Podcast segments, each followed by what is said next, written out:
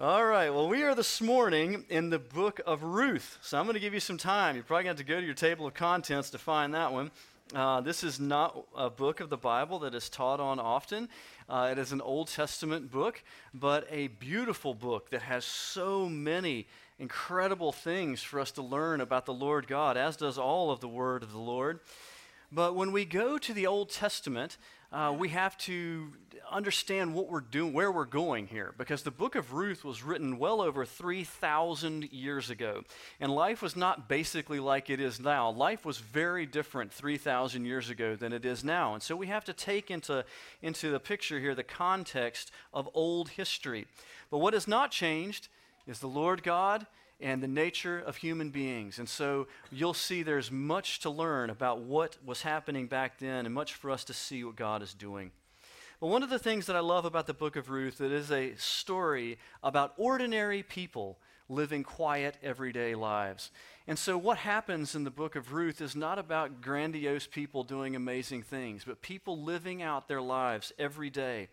And we learn here that God is mindful, purposeful, and directly active in the lives of these people as they live to accomplish His will for a much greater purpose than they could ever imagine. And so we'll get to that by the end of the sermon today, a little bit about what the Lord is trying to accomplish here.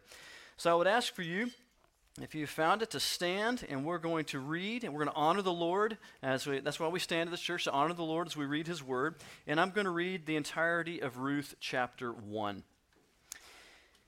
In the days when the judges ruled, there was a famine in the land, and a man of Bethlehem in Judah went to sojourn in the country of Moab, and he and his wife and his two sons. The name of the man was Elimelech, and the name of his wife Naomi. And the names of his two sons were Mahlon and Chilion. And they were Ephrathites from Bethlehem in Judah. And they went into the country of Moab and remained there. And Elimelech, the husband of Naomi, died. And she was left with her two sons. And these took Moabite wives. The name of one was Orpah, and the name of the other Ruth. And they lived there about ten years, and both Mahlon and Chilion died, so that the women so that the woman was left without her two sons and her husband. Verse 6. Then she arose with her daughters in law to return from the country of Moab, for she had heard in the fields of Moab that the Lord had visited his people and given them food. So she set out from the place where she was with her daughters in law, and they went on the way to return to the land of Judah. But Naomi said to her two daughters in law, Go, return each of you to your mother's house. May the Lord deal kindly with you, as you have dealt with the dead and with me. The Lord grant that you may find rest, each of you, in the house of her husband. And then she kissed them, and they lifted up their voices and wept. Verse 10.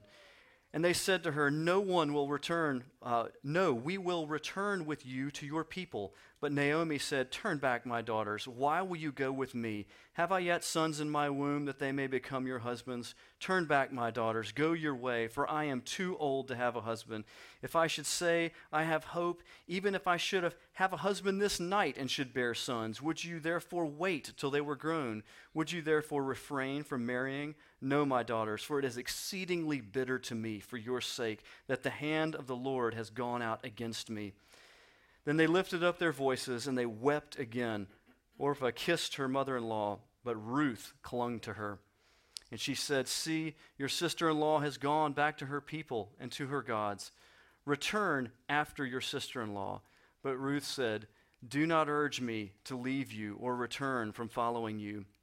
For where you go, I will go, and where you lodge, I will lodge. Your people shall be my people, and your God, my God. Where you die, I will die, and there I will be buried. May the Lord do so to me, and more also, if anything but death parts me from you. And when Naomi saw she was determined to go with her, she said, No more. Verse 19. So the two of them went on until they came to Bethlehem. And when they came to Bethlehem, the whole town was stirred because of them. And the women said, Is this Naomi? And she said to them, Do not call me Naomi, call me Mara, for the Almighty has dealt very bitterly with me. I went away full, and the Lord has brought me back empty. Why call me Naomi when the Lord has testified against me, and the Almighty has brought calamity upon me?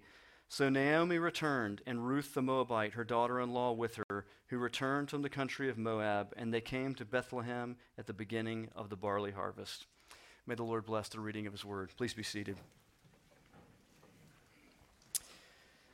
Okay, so context for our story, because this is a story. This is a narrative story. Characters in it, and we need to learn the characters and the context of those characters. It says in the beginning, in the days when the judges ruled. The day of the judges. So, this story is in the context of the book of Judges. The book of Judges is just previous to this uh, in the Bible. And it's important for us to grasp a little bit of Bible history uh, as far as where we are in the flow of history in the Bible. If we pick up with Abraham and God's calling of Abraham, saying, I am calling you and I am going to make of you a great nation, and that there are going to be a chosen people that come from you, the nation of Israel. And until the coming of Christ, to be a follower of the Lord God meant to come into this people and believe their God and walk in their ways. And so from Abraham, the Lord fulfills his word. And we have Joseph, who is one of his sons and goes to Egypt. And from that, the, the family ends up moving to Egypt and growing into a great nation and being enslaved in the country of Egypt, still waiting a promised land, a place where the Lord has promised that this nation would set down their roots. Well, eventually, Moses comes onto the scene and is used of the Lord to deliver the people from Egypt out of slavery and into this promised land. But you have a generation that's hard hearted and doesn't believe and won't go in. And so they're disciplined in the desert until that whole generation dies off and the Lord raises up a, a generation that is believing after that generation. And they go in, led by Joshua, into the promised land, and they take hold of the land promised to them by God, which is now the nation of Israel, the same nation that is known today as the Israel. It's the same area, same place. And so in between uh, that and where we are now is, is Judges. So after Joshua comes a period where the people settle into the land. And I want to read to you from the book of Judges, chapter 2, an important uh, verse. Let's see, Judges 2, 6 through 10. Judges 2, 6 through 10. When Joshua, who was, by the way, the right hand man of Moses, when Joshua dismissed the people of Israel, each went to his inheritance to take possession of the land. And the people served the Lord all the days of Joshua and all the days of the elders who outlived Joshua, who had seen all the great work of the Lord that he had done for Israel. And Joshua, the son of Nun, servant of the Lord, died at the age of a 110 years. And they buried him within the boundaries of his inheritance in Timnath-heres, in the hill country of Ephraim, north of the mountain of Gaash and all the generations that were gathered to their fathers. And there arose another generation, and after them, who did not know the Lord or the work that he had done for Israel. It's a sobering statement. So, what happened is Joshua led the people in, and the elders that were around him led and taught the people. And for all that generation, things went well as they reminded the people of the works of the Lord, and they had a, a personal relationship with God. But there came a time, not too many generations after that, where that generation died off, and they did not transfer to their children their faith or the works of the Lord. And there came a generation that did not know what the Lord had done and did not believe in the works of the Lord, and the people forsook the ways of God. And it ends up with the book of Judges, which, if you have read it, it is a book of chaos and violence and fear and idolatry and sexual sin. And if you want to just turn one page back from where you are in Ruth, it has the end of the book of Judges. In those days, there was no king in Israel, and everyone did what was right in his own eyes. If every one of us in here just decided to do whatever we thought was right, we're not going to agree with each other, and we're going to be fighting against each other, and there's going to be all kinds of chaos, and that's what we find in the book of Judges. And in the midst of that context, in the midst of the book of Judges, is where this story about Ruth occurs. And the book of Judges reminds me, it reminds me of, of our day and age, to be honest with you. I think we're moving in that direction. A generation of people that do not know the Lord, that they have not directly experienced the work of the Lord. They have forgotten who God is. And they have a relationship that they've heard about God through their grandmother or through their grandfather, but for them, God means nothing personally. And we see through that an increasing amount of strife and chaos in our culture. But what I want to encourage you with is that this story happens during that type of a situation. The Lord never stops working. He is continuing to work out His ways no matter what may be going on around us, and we should take heart in that. Well, the basic situation that we have before us is brief. Uh, the whole story is pretty much told in five verses, and there's not a whole lot of details. And I think it's important when we're looking at Bible history and the Old Testament that we not try to speculate too much in filling in the gaps. The Lord gives us what He wants us to know in order to teach what He is trying to teach. And so, what is being taught here is very clear that you had a family that was starving. There was a famine in the land of Israel. And famine back then was not like, oh, I, don't get to eat what I want, like they're out of the, the, the, the, brand that I really like. Famine equals we're starving to death, and we've got to go move and live somewhere else so we don't all die. And the family is Elimelech, the husband, Naomi, the wife, and they have two sons, Mahlon and Chilion. And so they move because of famine to Moab, where they can find something to eat and live. And there, uh, Elimelech dies. And Naomi, as a widow, with two sons. And these two sons marry. We're not told which son marries which woman, but they marry, and there's Orpah and Ruth. And then the two sons die, and you're left with three widows and the sad tragedy that that is. But it's important to point out that you have two Israelite men or sons marrying two Moabite women. If you know much about the Old Testament, that should raise a red flag for you. Hey, this is a problem here because the people of Israel were not supposed to marry foreign women because it would, it would cause a problem with the faith. This is what happened to uh, Solomon, most clearly talked about. He was a man who married many foreign women, and it diluted his faith and corrupted the entire nation. And so in Deuteronomy 23 3, it talks about specifically Moabites and Ammonites, that they're not allowed into the assembly of the Lord. And so, what do we have going on here? How should we see this? How should we understand this?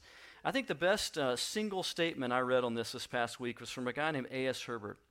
He says, God's salvation, worship, and revelation must be kept pure from contamination and delusion of, uh, delusion of paganism, but it is available for all, even a Moabite. So let me unpack that. What does that mean?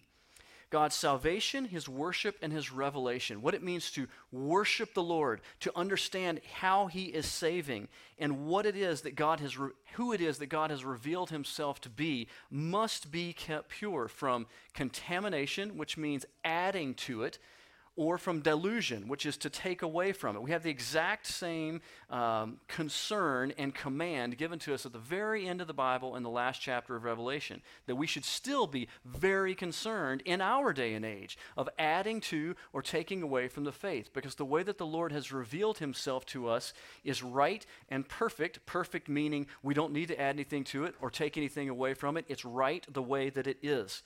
And so the way that the Lord guarded this in the Old Testament was for the people of Israel to, to guard this faith and this practice. And so to become a follower of the Lord God in the Old Testament, you came into the nation of Israel and became one of the people of God. There's a great transition in the New Testament where when the church is developed and Jesus Christ comes and what it means to be a follower of the Lord God is to be a follower of Jesus Christ. We no longer become Israelites to become followers of God, but all peoples of the world become followers of Jesus Christ. That's a story for another day. But part of the way in which God has not changed is that the salvation of God was always available and open to all people. But they could not have it on their own terms, just like now we cannot have the salvation of God on our own terms. And so, for Ruth to become a follower of Yahweh, the Lord God, she had to come into Israel. She had to follow the faith of her mother in law and put away the gods of the Moabites and follow after the Lord God. And that's what we're going to see happen in this story. So the conversion of Ruth comes through Naomi, her mother in law. She accepts Yahweh, the God of the Jews, as her God. And we're going to see that very clearly expressed as this story is told. But it's a story of tragedy. If you've if you listened while we were reading or you've read it before, there's a lot of weeping, a lot of sadness, and a lot of brokenness, and a lot of sense that God is against me in this passage because we have three widows that are impoverished, that are starving, all their husbands have died, and they're in a foreign land. Okay, this is a bad, bad situation all the way around. In desperation, Naomi is going back alone to the town of her origin that she has not been from for a long time, seeking food. And so, my question for you this morning I'm going to ask a number of questions today, but one is what is going on in the circumstances of your life? When you look at this situation, you may see much of something going on in your life? Are you in the midst of great struggle, tragedy, and loss? Because this is a big part of the application of this passage is for people that are in a broken and desperate situation.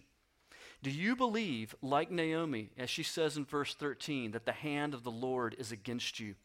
Sometimes you come to a place in life where you cannot understand what is going on, and you feel like God must be against me in this situation because things have gone so terribly wrong. Your life has become bitter and full of weeping and sadness, and there is no end in sight. You cannot see how this is going to work out, and no comforting words matter because you are living in the midst of this struggle and this hardship.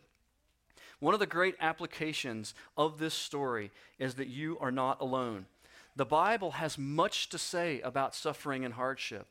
And I think this is one of the applications of the verse where it talks about there is no temptation except that which is common unto man. And you may not think that suffering is a temptation, but suffering is a temptation. It's a temptation to shake your fist at God, to hate God, to curse God, to walk away in depression, and many other things that can come upon us when we come into very hard situations. But you are not alone. Suffering is something that has been a part of the lives of God's people forever because sin is in the world, and the world is a fallen place. You are either in suffering or it is soon to come, or it has been in your past. For some people, great suffering is early on in their life. Others, life starts out with a bang and everything is fantastic, and somewhere around midlife it just falls to pieces. And others, they make it all the way to the end, and there, in the final chapter of their life, comes the great hardship or suffering. But I can tell you, it is coming. And there is much to learn about the faithfulness of God in this story. And so I want to start with three basic things that Naomi does here in not giving up in this time of hardship and struggle. So, three basic applications that Naomi does not do. The first thing that Naomi does not do is she does not give up and lie down in depression and self pity. Okay? I understand depression is a very real thing. I deal with it in my own life from time to time. And I understand, and I am not minimizing the reality of depression, but depression can be absolutely immobilizing, where you lay down and you quit and you give up. And if anybody ever had a reason or an excuse to lay down and give up and quit, it was this poor woman in the situation of her life. But I want you to see as we go forward in the actions that are taken in this book by faith that she does not lay down and give up. Second, she does not contemplate suicide. I don't want to minimize this. Suicide is a very real thing in our day, and there's a great temptation to kill oneself in this day when there's no answer and everybody you ask can't give you an answer. Nobody knows what to tell you. That the enemy will come and whisper in your ear that perhaps it's better that you just killed yourself and ended all of this because there is no purpose, there is no meaning. I'm telling you that this is a lie. And Naomi pushes away from this, all the sadness that overcomes her heart. She does not give into it and she does not contemplate suicide. Thirdly, she does not hate God or lose faith. She struggles. She's, uh, you can just see struggle all over this passage, just weeping and I don't know, God's against me. But she doesn't hate God.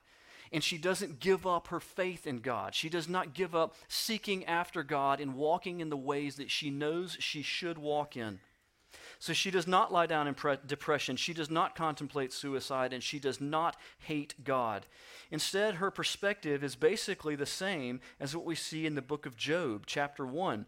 I referenced this a few weeks ago, but I'm going to read the, the, the, the passage this morning. It's Job 1 20 through 22. This is after God has allowed all of Job's family to be killed. Everything, that, he was very wealthy, everything he had was lost, and he finds himself just there by himself in his wife, who was not much of a help, who, whose advice to him was curse God and die. This is what Job says in verse 20.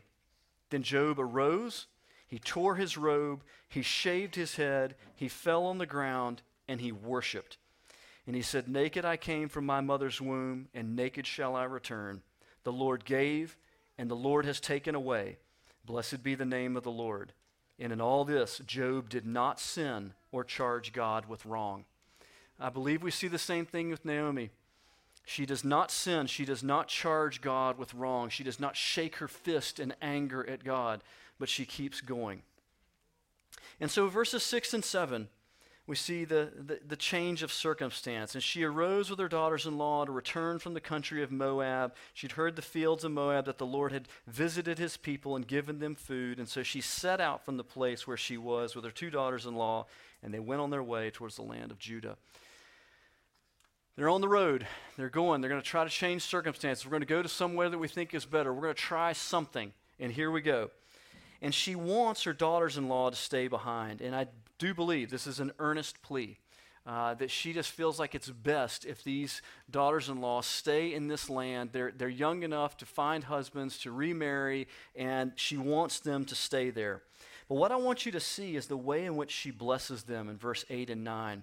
But Naomi said to her daughters in law, Go, return each of you to her mother's house. May the Lord, capital L O R D, deal kindly with you as you have dealt with me.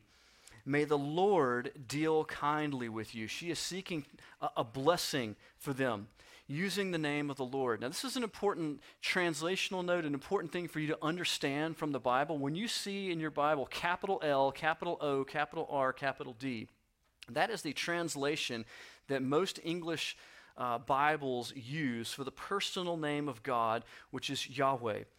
And so there's a long, there's much to learn about that name, but that the original root of that, we go back to Moses at the burning bush where God says, I am who I am. It's a, it's a version of the, of the verb to be.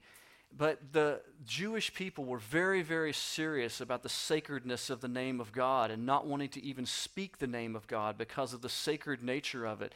And so they shortened it down to four consonants Y, H, W, H. That's an English version of Hebrew. But um, that is the personal name of God for the Jewish people. There's another, when you see in the Old Testament just God, capital G O D, that's the translation of Elohim, or the general name of God.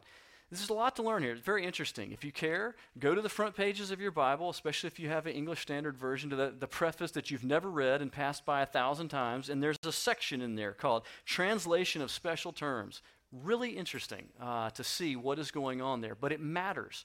And so, why it matters here is that Naomi has not forsaken the Lord. She has lived 10 years in a foreign land that worships a foreign God. Chemosh was the foreign idol that they worshiped in Moab, and not a whole lot is known about Chemosh other than they definitely worshiped him because there's this big stone called the Moabite stone where they talk about praying to this God for wars and the way they fought against Israel and all these types of things. But it appears that it's very similar to the Ammonite god right next to them, which was Molech, the god who was worshipped by offering child sacrifice, and it was an abomination to the Lord. And so, even though Naomi had lived in a foreign land for 10 years, she had not forsaken the Lord, not forgotten the Lord, and is blessing her daughters in law in the name of Yahweh the Lord, that God might deal kindly with them as they go out, and that he might grant them to find rest. Following these blessings, it all turns to weeping again. And then she kissed them, and they lifted up their voices and wept at the end of verse 9. In 10 through 13, she talks about trying to persuade them to turn back because she cannot provide or help them find a husband. And this is, again, one of these historical questions because she may say, What's the big deal? Why, why, why all this big deal about husbands? Why don't they just go find a job and, and, and work it out?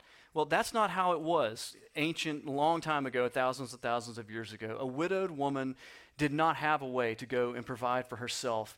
And so a lifetime of widowhood, especially as a young woman, equaled a lifetime of poverty and desperation. And the, the one thing that often women turned to in that time was prostitution. And that's just a terrible, terrible thought.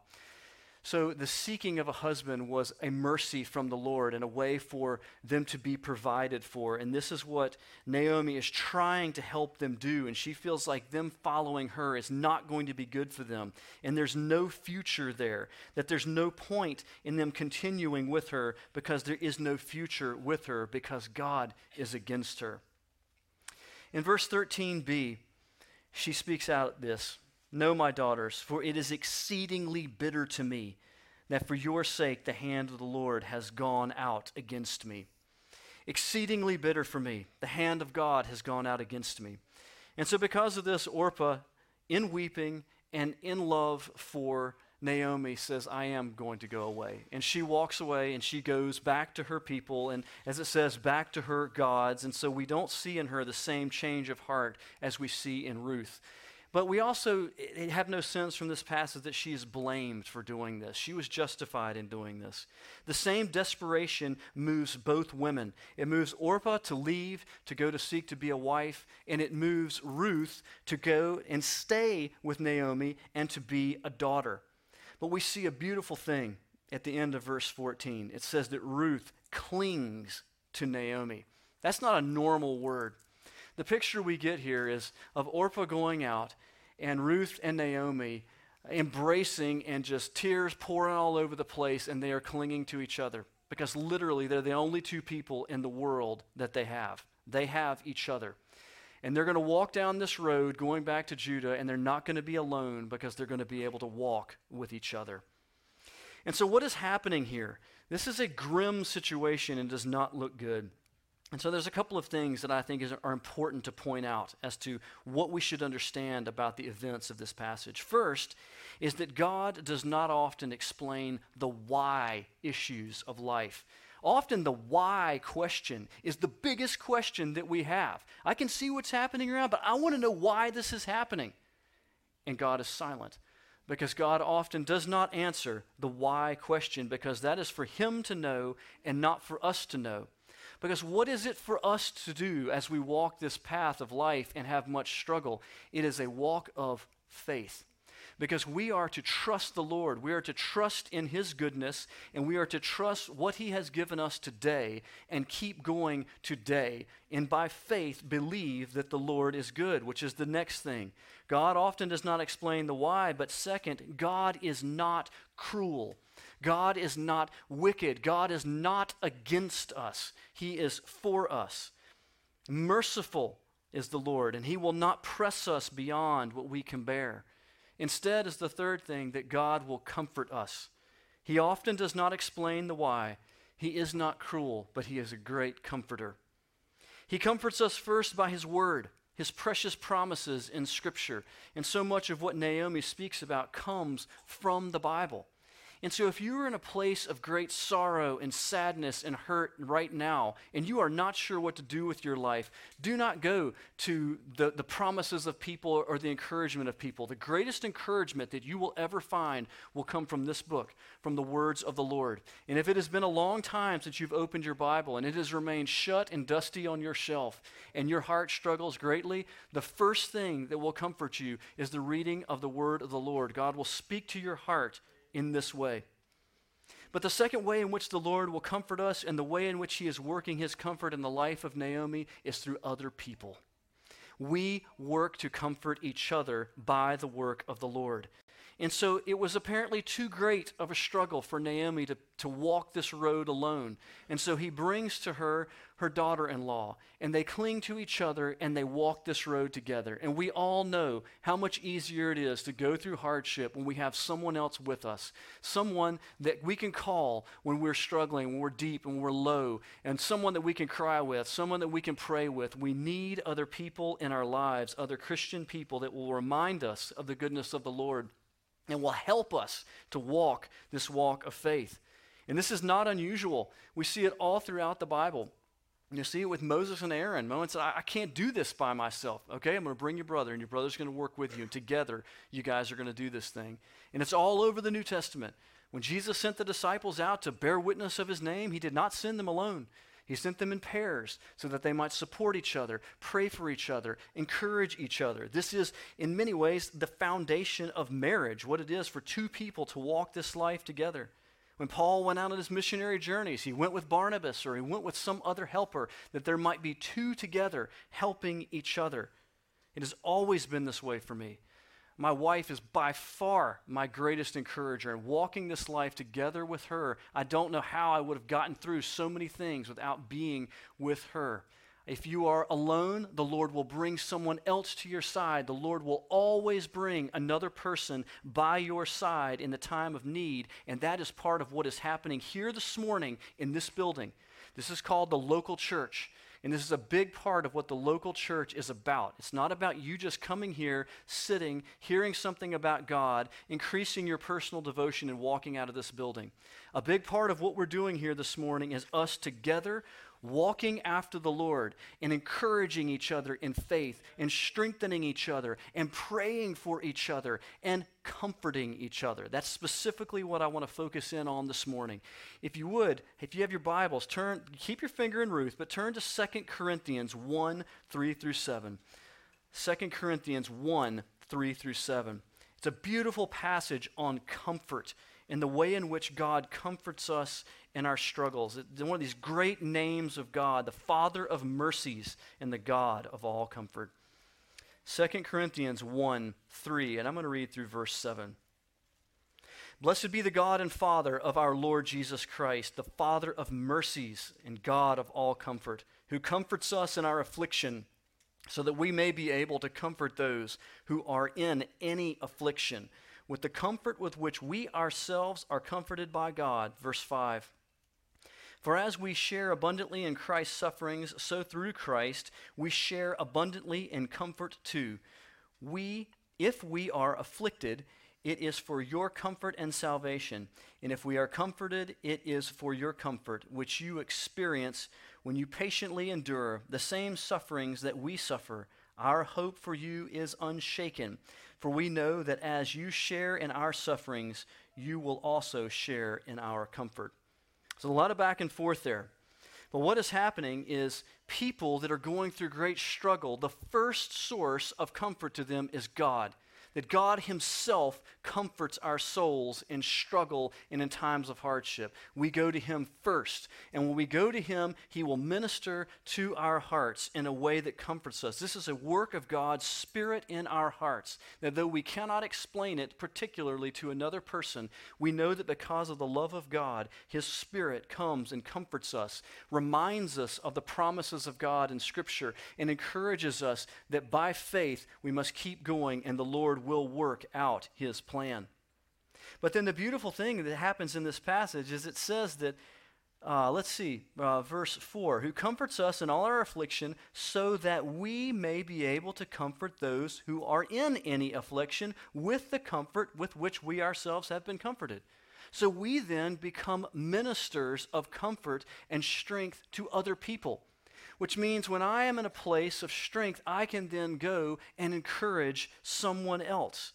We share in the sufferings of Christ, but we will also be comforted by him, and then we can go and comfort others. And so the application here is absolutely vital, and, and, we just we cannot miss it. When churches miss this application, something tremendous is lost in the fellowship of the church. And so I don't know where you are today. I know there are many of you out here that are going through great struggles, like we're talking about here with Naomi. You are facing depression. You feel like God is against you. Whenever you're not around people, tears are pouring down your face. But there are also, by the grace and the providence of God, many people in this church that are in a good place, a strong place, a place where they are sure of the promises of the Lord and they have come through a hard place and God has comforted them. And I want to speak to you now, those of you that are in a good place, in a strong place. What is your role? If you are in a place of strength, it is your role to seek the brokenhearted. It is your role to hear them, to pray with them, to help them as you can, to love them, to minister the comfort of God to them in their time of need, to be an agent of the Holy Spirit, to minister to people what they need when they need it, to wait with them to help them not lose hope, to draw them back from despair. It's a terrible thing if you are in a good and strong place and you rise up from here and you high five your friends and walk out the door and you walk right past the person that you can see the redness in their eyes and you know what's going on in their life and you don't take a moment to go over them and say, How are you doing today? How can I pray for you? And when the tears start flowing, that you can hold on to them and encourage them and remind them of the word of the Lord, remind them of the promises of God, draw them back from the edge, provide a need that they may have. And this is what should be happening in the context of the local church. And the Lord comforts you, and you go minister that comfort to other people, and you walk with them down the road of life. I hope you understand what I'm saying. I hope this is a reality in your life. If it's not, it needs to become a reality because it goes both ways. Perhaps the hurt is deep in your heart and you're not expressing it to anyone. None of us here are mind readers. If you don't express your struggle to anyone, no one will know that you're struggling. You've got to have an openness of heart to say something. But when people are speaking, we need to be listening and we need to comfort them with the comfort of the Lord. So we become ministers of the comfort of Jesus Christ. And the first thing that we minister to people is the gospel of Jesus Christ. If you are one of the ones that is speaking to a person that's brokenhearted and deeply struggling in their life, the first thing that we talk about is brother or sister, do you know Christ as your Savior? Because there is no hope without Christ. And it may be that the very issue is great conviction of sin and unrest of heart because they have never come to Christ as their Savior. And it is the first step of comfort is knowing that you are loved by God because of the work of Jesus Christ upon the cross. And you may have never realized that a, a ministry of comforting someone can be an evangelistic ministry. But we've got to learn to, to deal with people's souls and to diagnose what is going on by asking questions and listening and hearing. And if we know this person does not know Christ, we must seek to lead them to the salvation of Jesus. For the great promise that we stand on in times of struggle, Romans 8:28 says this. We know that for those who love God, all things work together for good for those who are called according to his purpose. For those that love the Lord, but if a person has no love of God, we must lead them to Christ that they might see him as the good Savior that he is and in Christ find life. Well, that's a word on comfort, a very important word. I hope that you won't gloss over that. If what I just said is not happening in your life, you got to consider deeply what needs to happen in order for that to be a part of your experience in the local church. We praise God for what the Lord's doing in this church and the way that people genuinely and earnestly care for each other and the way that they stay afterwards and talk to each other, the way that they invite each other into their homes, the way they're willing to forgive each other. We're going to talk more about that in a moment. But back to the story. The Lord ministers his comfort to these two widows through each other. And literally, they walk down the road together towards Judah. But we have in verse 16 one of the great verses of the Bible. I think this is the greatest statement of faithfulness and loyalty ever made. And so, what happens is Ruth is tired of hearing Naomi say, I want you to leave. She's like, I'm not leaving, okay? I love you, and I'm not going anywhere. And so, what does she say? Verse 16 But Ruth said, Do not urge me to leave you or to return from following you, for where you go, I will go where you lodge, I will lodge. Your people shall be my people, and your God my God. Where you die, I will die. There I will be buried. May the Lord do so to me, and more also, if anything but death parts me from you. That is a powerful statement of loyalty and faithfulness. It is a statement of undying devotion. It is a statement of faith in the Lord.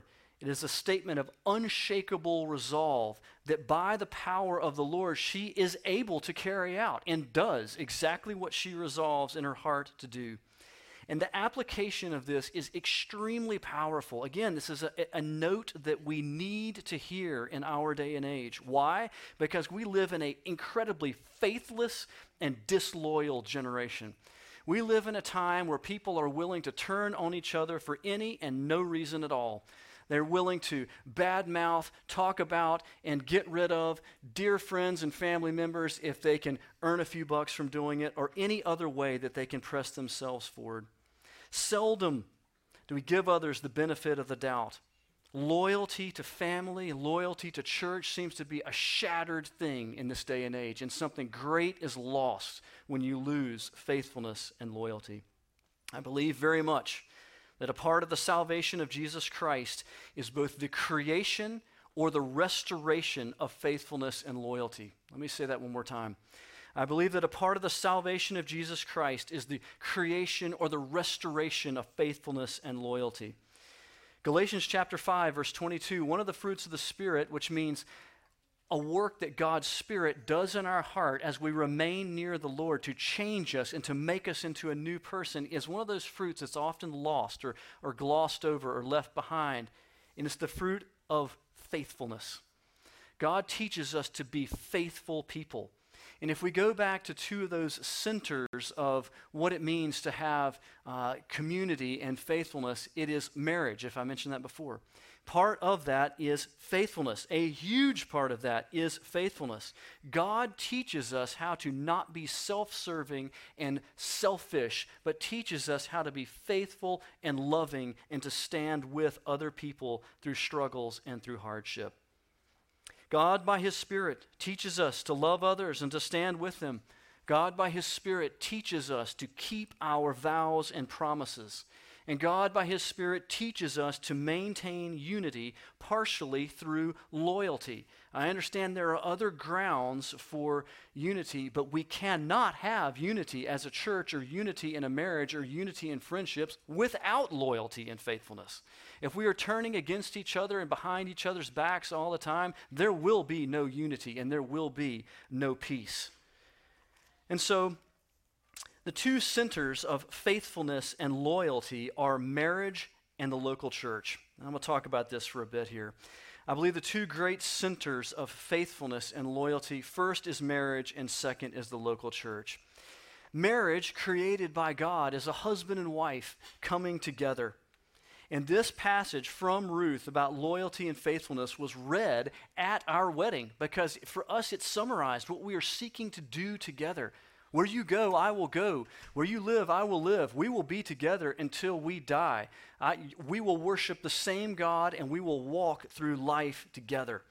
It is a statement of undying devotion through every hardship until death. And when Christian couples are able, by the grace of God, to live this out in their marriage and in their life, ha- what happens is that faithfulness and that devotion flows out of their marriage to their greater family, to their children, to their brothers, to their sisters, and it begins to change the tone of the greater family. And this then flows into the local church because faithfulness and loyalty in the local church is so important. We have kinship and eternal fellowship together in Christ. There is no category for a Christian to walk the Christian life alone. The church is called the what of Christ? The body of Christ. And each of us have different gifts and places to serve in this body. And there is no part of the part of the body being chopped off and isolated and set over there to the side by itself. No, the Lord designed for us to work together. And part of us being together and living together in this body of the local church, the body of Christ, is faithfulness and loyalty to each other in Christ. And so I'm going to flesh this out a little bit to help you understand what I'm talking about. As part of this local church, your people will be my people, which means when you bring your friends in here, I'd like to meet them. When you bring your children here, I'd like to know them. I want to shake their hand and welcome them to this place because your people are my people.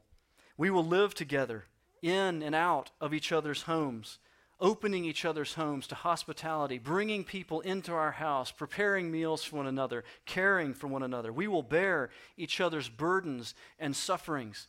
We will seek to comfort one another with the comfort of Christ with which we have been comforted. Your friends will be my friends. We will love and forgive each other. We will not hold grudges against each other, but we will be kind towards each other. We will give each other the benefit of the doubt. We will celebrate the births of our children together. We will celebrate the marriage of our children together. We will pray at the bedsides of each other when we are sick. We will pr- pursue each other in times of sin, and we will bring each other back from waywardness, seeking to hold on to each other.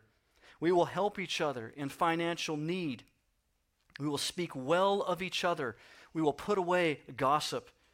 We will rejoice with those that rejoice, and we will weep with those that weep. We will not correct e- we will correct each other in love and respect, for faithful are the wounds of a friend. As a local church, we will be faithful and loyal to each other in a faithless and disloyal world. And part of that will shine the light of the gospel because there's something different about the way that we treat each other because the way in which Jesus Christ is at work in our hearts. Then in the end, we will close the eyes of those who die and go to be with the Lord. Those that are faithful to death, we will worship at their funeral. We will commend their souls to the Lord Jesus until we meet again. And this is a part of what should be happening in the local church a joyful fellowship of people that love each other. So the question is will you go this far in the church? Will you go this far in your marriage? Will you take seriously the call of the Lord in these things? Would you ever say words so deep and passionate as Ruth is saying here? Would you commit yourself that far to another person or to another group of people? Do you pray for love at this deep level? It starts at home and it works its way out by God's power to transform all of us. Those of you that have been in this church for a while have begun to experience the work of the Lord in our midst and the joy of what it means to be connected to a group of people that care for each other. But we can always do better. We can always strive further. And as the church grows, we're going to have to keep pressing into this and seeking one another on behalf of the Lord. Well, in verses 19 through 21, Naomi returns to Bethlehem. Is that you, they say? Is that you, Naomi? It's been 10 years at least since we've seen you. And she says, No, it's not Naomi, because Naomi means pleasant. That was what her name meant. And she says, I, I went out from you full, but I'm coming back to you empty. Don't call me Naomi, call me Mara, which means bitter or bitterness of soul. But the way in which she addresses the people, again, is going to pick up on a theme that's going to carry into weeks to come. Do not call me Naomi, call me Mara, for the Almighty has dealt very bitterly with me. I'll stop for a moment. The Almighty, that's another name of the Lord, a powerful name of the Lord. It's translated El Shaddai. Some of you have, have, heard that, that name translation for the Lord. It's often brought to bear in times of great strength. It was used by the Lord to refer to himself uh, with Moses just before he was going to bring all the people out of Egypt. He was all the Almighty God who was going to deliver his people. But here, Naomi refers to the Almighty God to reference the sovereignty of God, in that she still believes in the sovereignty of God, that God is good, He is the Almighty, He is inscrutable. I cannot understand what He is doing, but I submit myself to His ways. The Almighty has dealt bitterly with me. So we're going to keep revisiting this theme because it is a theme throughout the book, but I want to close with this. What is God doing here? I want to give us a little glimpse of what the Lord is doing in this story. And so this is funny. This is the second time we've turned to this unusual passage in just a number of weeks. But Matthew chapter 1, which is a genealogy, and many of us, genealogy, whoosh, slip right to the next page. I understand that genealogies are difficult, but genealogies talk about the flow of history and what God is doing, and that the work of the Lord is not just an individual work, but it is a great tapestry. And your life is like one thread of that tapestry. And a tapestry is many threads woven together to create an overall picture, usually a story of a picture. And so the thread of Ruth and Naomi's life is an important thread in the work of the Lord. Matthew chapter 1 verse 2. Abraham was the father of Isaac, and Isaac the father of Jacob, and Jacob the father of Judah and his brothers, and Judah the father of Perez and Zerah by Tamar, and Perez the father of Hezron, and Hezron the father of Ram, and Ram the father of Abinadab, and Abinadab the father of Nahshon, and Nahshon the father of Salmon, and Salmon the father of Boaz by Rahab, and Boaz the father of Obed by Ruth and Obed, the father of Jesse, and Jesse, the father of David the king. So it's going to turn out, spoiler alert, that Ruth is the great grandmother of King David and in the lineage of Christ. brought from a foreign land, a widowed, broken woman, brought right into the center in the midst of what God is doing in the world, not only in her time, but throughout all history. And so I encourage you this morning you do not know the end of what God is working. He is working, He is always working, and we do not know the end of where it is going. Let the why question go and walk in faith this week. Believe the promises of God. Hear the comforts of God's people through your struggle. Hear the wisdom that they bring to you. Let us pray for each other. Believe the Lord. Worship the Lord. Do not lose hope. Be faithful and loyal. Trust in the goodness of God. Be comforted and comfort others. Let's pray together. Lord Jesus, thank you for this time together. Thank you for this passage of Scripture. It is a great encouragement to me, and I pray that it would be a great encouragement to others, especially for those that are walking through bitter and hard times. I pray, God, for them now, that you would remind them of your promises. If there is anyone here that is going through a great time of struggle and does not know you as Savior, I pray, God, that today they would confess their sins and believe in Jesus Christ, put their faith in Christ. They would lay down the bitterness and anger of their heart and be forgiven in Christ that they might have eternal life. I pray, God, that we would minister the comfort of the Holy Spirit to each other well. I pray that we would not be too busy, that we would not be too self absorbed or selfish to care about and see the people that are around us. I pray, help us as a church to love each other well. Help us to be faithful to our husband, faithful to our wife, faithful in our marriages, and that we might bring that faithfulness into this church and that we might love each other as Christ Jesus would have us to. Help us, Lord God, in the many struggles of our time to keep our eyes fixed on you. In Jesus' name we pray. Amen.